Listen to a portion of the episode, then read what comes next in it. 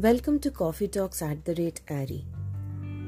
आज खोलेंगे यादों का पिटारा फिर से।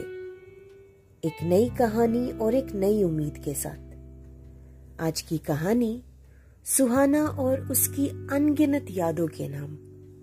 कहानी की शीर्षक, यादों का सफ़र विद सुहाना। संडे को सुहाना घर साफ़ कर रही थी।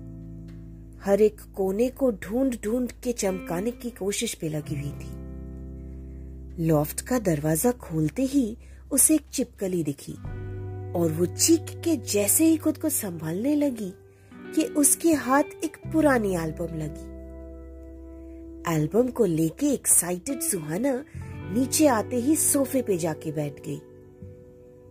पहला पेज टर्न करते ही यादों के अनगिनत किस्से जैसे हवा में उड़ते इस पत्ते की तरह सुहाना के खाली दिल पे दस्तक दी गई।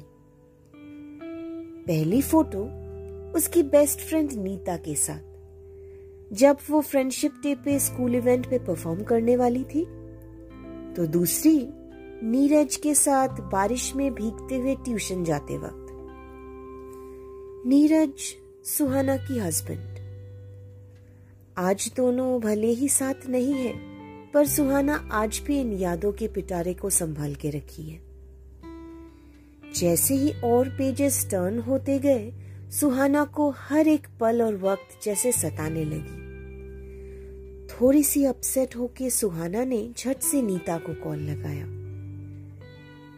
नीता का घर पास में ही है तो वो एक घंटे के अंदर पिज्जा एंड कोक लेके सुहाना के दरवाजे पे हाजिर।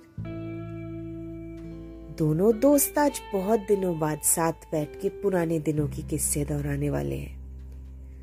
कुछ पल बैठ के तो कुछ पल वरेंदे पे खड़े होके बात करते हुए खिलखिलाएँगे तो ज़रूर।